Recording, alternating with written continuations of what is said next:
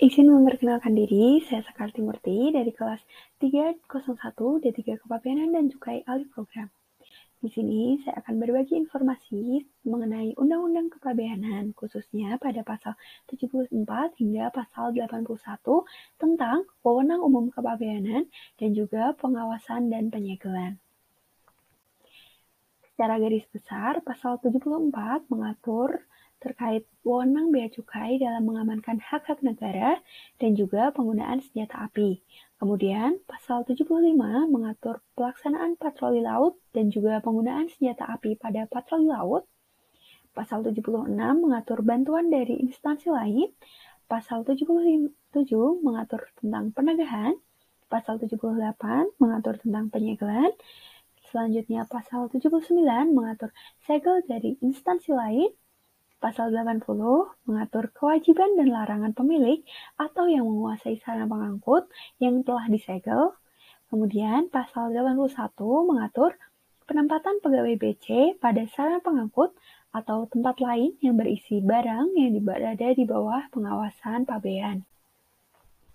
Langsung saja agar lebih jelas kita masuk kepada pasal 74 khususnya pada ayat 1 yang berbunyi dalam melaksanakan tugas berdasarkan undang-undang ini dan peraturan perundang-undangan lain yang pelaksanaannya dibebankan kepada Direktorat Jenderal Pejabat Bea dan Cukai untuk mengamankan hak-hak negara berwenang mengambil tindakan yang diperlukan terhadap barang.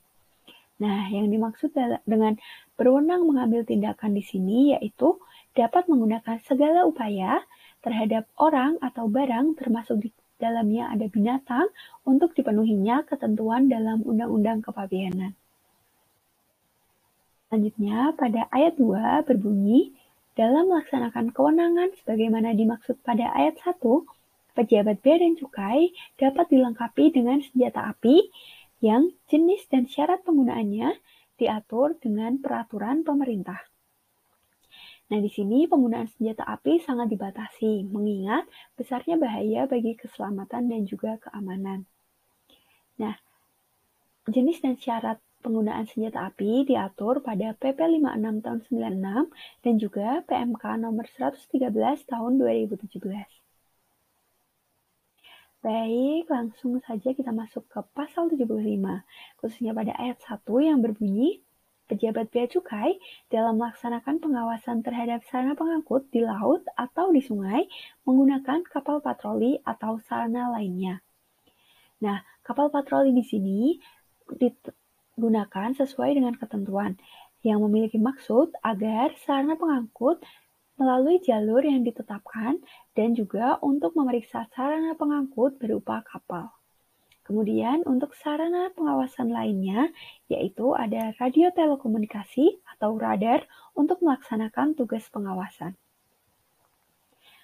Dalam pasal 2, diatur bahwa kapal patroli atau sarana lain yang digunakan oleh pejabat BC sebagaimana dimaksud pada ayat 1 dapat dilengkapi dengan senjata api yang jumlah jenisnya diatur dengan peraturan pemerintah. Penggunaan senjata api di sini tentunya untuk melindungi pejabat BC maupun juga sarana pengangkut yaitu kapal patroli. Baik, kita masuk ke pasal 76. Pada ayat 1 berbunyi, dalam menjalankan tugas berdasarkan undang-undang, pejabat BC dapat meminta bantuan dari Polri, TNI, dan atau instansi lain. Kemudian pada ayat 2 berisi atas permintaan sebagaimana dimaksud Kepolisian RI, TNI, dan atau instansi lain berkewajiban untuk memenuhinya. Jadi, semua instansi apabila dimintai bantuan oleh bea cukai wajib untuk memenuhinya.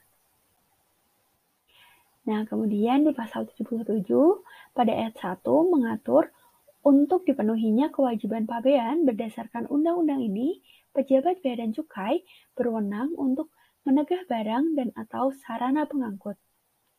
Yang dimaksud dengan menagih di sini adalah pelaksanaan tindakan administrasi untuk mencegah keberangkatan sarana pengangkut dan atau barang di atasnya.